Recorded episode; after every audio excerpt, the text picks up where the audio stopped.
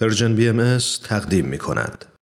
دوستان گرامی علاقمندان به برنامه سخنرانی در خدمت شما هستم با دومین و آخرین قسمت از گزیده سخنرانی جناب آقای دکتر عباس میلانی با عنوان انسانگرایی در سعدی آقای دکتر میلانی مورخ، ایرانشناس و مدیر مطالعات ایرانی در دانشگاه استنفورد هستند و این سخنرانی را در سپتامبر 2020 در سیومین کنفرانس سالانه انجمن دوستداران فرهنگ ایرانی ایراد کردند. با هم بخش های از صحبت های ایشون را میشنویم.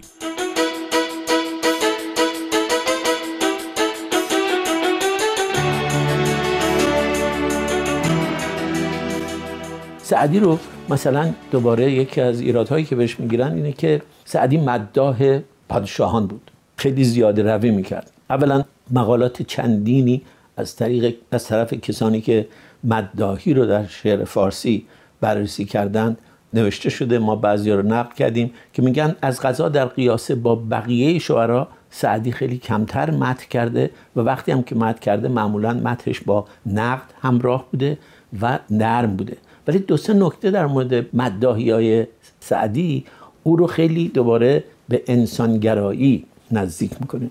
یکی دوباره دانستن قدر خودشه. میگه مرا تب این نوع خواهان نبود. سر متت پادشاهان نبود. ولی نظم کردم به نام فلان مگر گویند صاحب دلان که سعدی که گوی بلاغت رو بود در عصر بوبکر ابن سعد بود. اسم خودش رو زودتر از ممدوحش میاره. به علاوه از ممدوحش که اتفاقا این ممدوح یکی از مهمترین ممدوحینشه. به عنوان فلان یاد می‌کنه. میگه در آینده خواهند گفت که فلان کس در عصر سعدی زندگی می‌کنه. این دقیقا اون مدح شبیه به زمی است که ما بهش اشاره می‌کنیم. سعدی قدر خودشون می‌دونسته و میگه از فلاکت روزگاره که من باید مدح فلان کس رو بگم. در این حال دوباره چون زمان رو میشناخته. زمان حمله مغول زمان سلطان جابر جائر جاهله. زمان محتسب زورگوه. زمان ملایی که فتوا به قتل شاعر داده به قتل فیلسوف داده به قتل سهربردی داده. ابن سینا رو ترسونده نزدیک به قتلش بوده. سعدی اینا رو می‌دونسته. سعدی می‌دونسته که ملا و محتسب و پادشاه ملک چه جونورهایی هستند چه خطرهایی هستند برای شاعر. از ما عنوان صاحب دلان یاد می‌کنه. میگه من باید یه جوری حرف بزنم که هم جون خودم رو نجات بدم و امید داشته باشم که شما صاحب دلان این رو در آینده بفهمید. ببینید میگه نقابی است هر سطر من زین کتیب. فروهشته با آرزی دلفریب معانی است در زیر حرف سیاه. چو در پرده معشوق در میغ ما یعنی به کلام سیاه من توجه نکن. به اون ظاهر فریبنده یک کلام من توجه نکن. یک کلامی زیر اون کلام هست. من دارم اونو سعی می‌کنم به تو بگم. اونو توجه بکن. ما در کتاب نوشتیم که در قرن بیستم هر شاعر درجه سه یک دفعه در شعرش گفته شب آمد مثلا یا شاعر درجه یکی مثل امید گفته زمستان است. هوا سرده است. هزار و یک نقد نوشتن که سردی چیه زمستان چیه استبداد کجاست فلان کجاست چه محدودیت هایی داشته. چرا ما چنین برخوردی با سعدی نکنیم؟ چرا ظرافت کار سعدی رو که بارها و بارها میگه خودش میگه که من نمی‌تونم حرفامو به شما بزنم. من محتاج صاحب دلی شما هستم.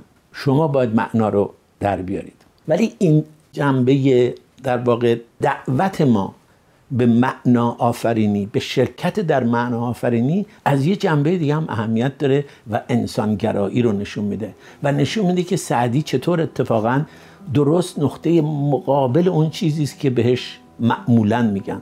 خیلی از منقدین ما گفتن سعدی شاعر که نیست واعظه موعظه می‌کنه.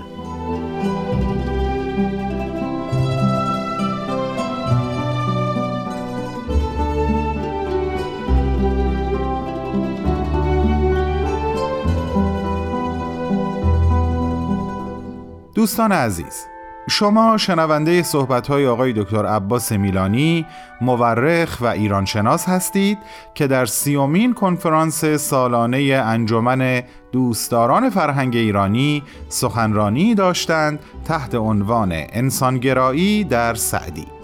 پس از چند لحظه کوتاه صحبت های ایشون رو پی می‌گیریم.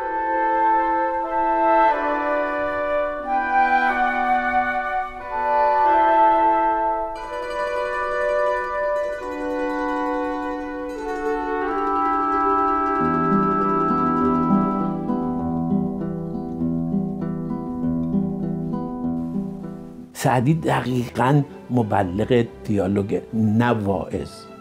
نه تنها واعظین رو ازش خیلی بدش میاد. برای اینکه فکر می‌کنه اینها ریاکارن. برای اینکه فکر می‌کنه که زهد ریایی اساس کار اینهاست. بلکه تاکید مکرر داره که من هم حقیقت رو نمی‌دونم. من برای تو پیچیدگی جهان رو نشون میدم. من جنبه های مختلف جهان رو نشون میدم. قضاوت نهایی با شماست. یعنی دقیقا شما رو میکشونه در متن و در یک دیالوگی هم با خودش هم با اون مسئله و هم با خودتون درگیر می‌کنه و از طریق این دیالوگ شما رو به یه چیزی نزدیک به اون حقیقت حقیقتی که بارها و بارها میگه حقیقت تغییر کننده آرزی است. موعظه یعنی حقیقت های یقین رو تحمیل کردن. گفتگو یعنی حقیقت نسبی رو جستجو کردن. سعدی جستجوگری به ما یاد میده. سعدی به ما نشون میده که این حقیقت ها آرزی هستند و خرد ماست. خرد راستجو و راستگوی ماست که ما را از ددان متمیز می‌کنه. بارها گفته که تو به هستی فقط از ددان متمایز نیستی. تو به خردت به راستگویی به حقیقت جوییت از حیوان متمایز میشی. شعرهای بقایت زیبایی داره نصر بقایت مجزی داره دقیقا در وصف همین. سعدی به کرات میگه که تویی که خودت رو مسلمان می‌دونی حق نداری خودتو برتر از دیگران بدونی. کی به تو حق داده که خودت رو بر یهودی بر مسیحی بر بودایی بر گبر برتر بدونی بارها و بارها میگه که در یک داستانی میگه خدا بر ابراهیم تشر زد که از پیغمبران محبوبش بود که تو چرا یکی از بندگان من رو رندی از اینجا؟ تو چه حقی داری که یه بنده رو برونی؟ با سعدی که به ما میگه که نیک و بد در جوامع مختلف متفاوتن. رفته در میان هندوها زندگی کرده می‌بینه اونجا نیک و بد و ثواب و شرشون کاملا متفاوته. میگه من کیم که به اینا بگم که ثواب شما حلال نیست. یعنی اون تواضعی که اساس انسانگرایی است. سعدی سعی می‌کنه که به ما بده. پذیرفتن تکسر مذاهب. در جای دیگه میگه همه عیب خلق دیدن نه مروت است و مردی. نگهی به خیشتن کن که تو هم گناه داری یعنی بارها و بارها به محض اینکه می‌بینه یک کسی داره خودش رو بزرگ می‌بینه یه کشتاری بهش می‌زنه که مگه خودت گناهکار نیستی. تو چیکاره هستی که در مورد دیگران قضاوت بکنی؟ توی گلستان با ایجاز همون واقعا عظیم شاعرانه ای که داره نقل می‌کنه که با پدرم رفته بودم یه جایی شب خوابیده بودیم دیدم هیچکی بلند نمیشه نماز شب بخونه. به پدرم گفتم که اینا چجور مسلمونی هنش که نماز شب نمی‌خونن. پدرم در واقع به اون گفت که بچه خفه شو اگر تو هم می‌خوای مسلمان باشی این نوع زبان به شماتت در مورد دیگران باز نکن. تو کی هستی که دیگران رو شماتت بکنی؟ اون انسانگرایی سعدی دقیقا در همینه. اگر اون سعدی رو بخونیم اون وقت در قرن بیستم و بیست یکم می‌تونیم بگیم که ما در سنت خودمون انسانگرایی رو تصاوی ادیان رو تساهل دینی رو از غربی ها یاد نگرفتیم. ما قولی مثل سعدی در این زمینه داشتیم. یعنی انسان ها به رغم مذهب به رغم جنسیت به رغم قومیت برابر هستند. ما در کتاب توضیح میدیم که بدون شک وقتی که غربی ها انسانگراییشون شروع میشه درش ریا کم نبود. در واقع آغاز انسانگرایی در غرب همزمان است با آغاز نجات پرستی در مفهوم معاصرش. آغاز استعمار آغاز تئوری هایی که میگه کسانی که پوست بدنشون مثلا قهوه‌ای تره پوست بدنشون تیره تره رنگ صورتشون فلانه. اینها رسما می‌گفتن اینها برده هایی هستن که ما حق داریم. ما مسیحی حق داریم اینها رو به هر شکلی باشون رفتار بکنیم. سعدی در اون زمان 200 سال قبل از این ماجرا وقتی در مورد انسانگرایی صحبت می‌کنه چنین حقی نمیده. چنین حقی به این کسی نمیده که بگه من چون مثلا مسلمون هستم حق دارم دیگران رو منقاد بکنم.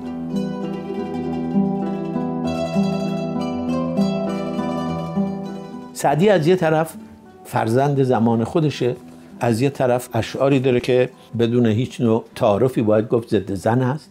میگه جای زن در خونه است میگه زن به بازار بره باید جلوشو گرفت میگه مردی که به حرف زن گوش بده دیگه مرد نیست. از این حرفای سخیف در سعدی هست.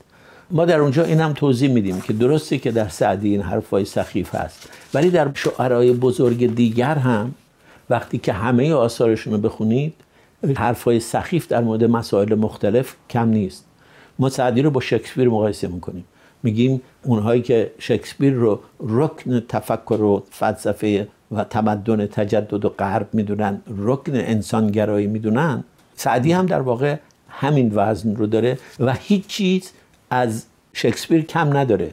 اینکه ما نتونستیم سعدی رو به جهان بشناسونیم اینکه ما نتونستیم خودمون حتی روایات بهتری از سعدی دقیقتری از سعدی جامعتری از سعدی تهیه بکنیم اون قصور ماست.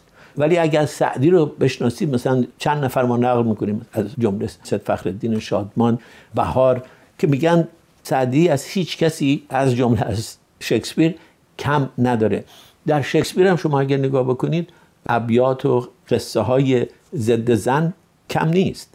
ولی شکسپیر هم از یه طرفی اون حرفای سخیف ضد زن رو زده از یه طرف دیگه هفتش تا نمایش به اسم زن نوشته. و در اونها زنها نقش نجات بخش و نجات دهنده دارن. در سعدی هم دقیقا همین رو ما می‌بینیم. سعدی حرفای سخیفش رو هست و باید ازش انتقاد کرد. ما نمیگیم انتقاد نباید کرد ولی باید به این حرفای دیگه و به این واقعیات دیگه هم توجه کرد. مثلا سعدی از معدود شعرای تاریخ عظیم شعر در زبان فارسی است که ممدوح زن داره. اینها که انقدر میگن سعدی ممدوح پادشاهان بوده یادشون میره که سعدی از معدود شعرهایی است که ممدوح زن هم داره. وقتی هم که زنان رو مت می‌کنه به خاطر اینکه زن مثلا مادر خوبیه یا زن خوشگله زن فرمان برداره مت نمی‌کنه. زن رو به عنوان تجسم عدل و تجسم سخاوتمندی و تجسم عدالت مت می‌کنه.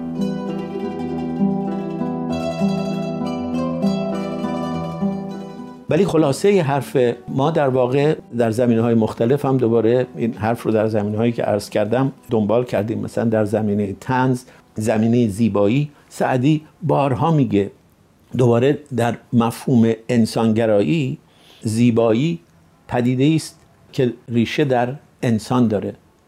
تعیین کننده ضابطه زیبا انسان نه کلیسا نه پادشاه نه اشرافی که پول میدن. سعدی به داستانهای مکرر و به شعرهای بقایت زیبا این رو تکرار می‌کنه که زیبا از نظر اون عاشق مطرحه. فقط اون دو نفر هستن که می‌تونن تعیین بکنن. در عشق مسئله زور محلی از اعراب نداره سعدی میگه. در عشق مسئله اختلاف طبقاتی محلی از اعراب نداره سعدی میگه نه مارکس. هم نظرات کسانی که میگن جهان به خاطر ثروت سرمایداران زنده است و رونق داره مطرح می‌کنه. هم نظر درویشان رو که میگه این اغنیا یه مش مفخور بی فرهنگ هستن نظر هر دو رو میگه با دقت تمام و ایجاز تمام و بالاخره میگه این مسئله رو نمیشه حل کرد. به جای مجارا به جای دعوا باید راه مدارا پیش گرفت. گمان ما هم این است که اگر اونچنان که سعدی می‌خواد با صاحب دلی با کنجکاوی با واگذاشتن این تعبیراتی که چه روشنفکران نسل اول ضد سعدی چه روحانیت در واقع ضد سعدی که می‌خواد از سعدی یک شاعر اسلام پناه درست بکنه یا اون روشنفکران فکولی که میگن سعدی مرتجع شاعر حتی نیست نازم نازم خوبی هم نیست. اون مارکسیستایی که میگن این خورده برجواست چون مداح ثروتمندان بوده. اینها به گمان ما همه باطله. باید با نگاهی تازه به مکتب حضرت سعدی مراجعه کرد. ما ادعا می‌کنیم که حرف آخر رو زدیم یا حرف اول رو زدیم. ما یک حرفی زدیم. ما روایت خودمون رو از سعدی ارائه کردیم به این امید که این آغازی باشه برای گسترده شدن اون جریانی که در ایران الان هست. یعنی بازخانی سعدی با نگاهی فارغ از نگاه غرب زده یا غرب ستیز از نگاه آخوندی یا از نگاه فکلی نگاهی که متن رو خود متن رو ملاک قرار میده و سعی می‌کنه کلام در کلامش رو اون لایه های پنهانی که خود سعدی ما رو به اون دعوت می‌کنه کشف بکنیم. از این طریق به گمان من در سعدی یک رکن اساسی انسانگرایی دویست سال قبل از اینکه کلمه انسانگرایی در غرب سکه بخوره و رایج بشه پیدا می‌کنیم و هر بار آمولی هایی گفتن انسانگرایی از غرب به ما آمده میگه برید سعدی رو بخونید و تا اطلاع ثانوی حرف نزنید. خیلی متشکرم.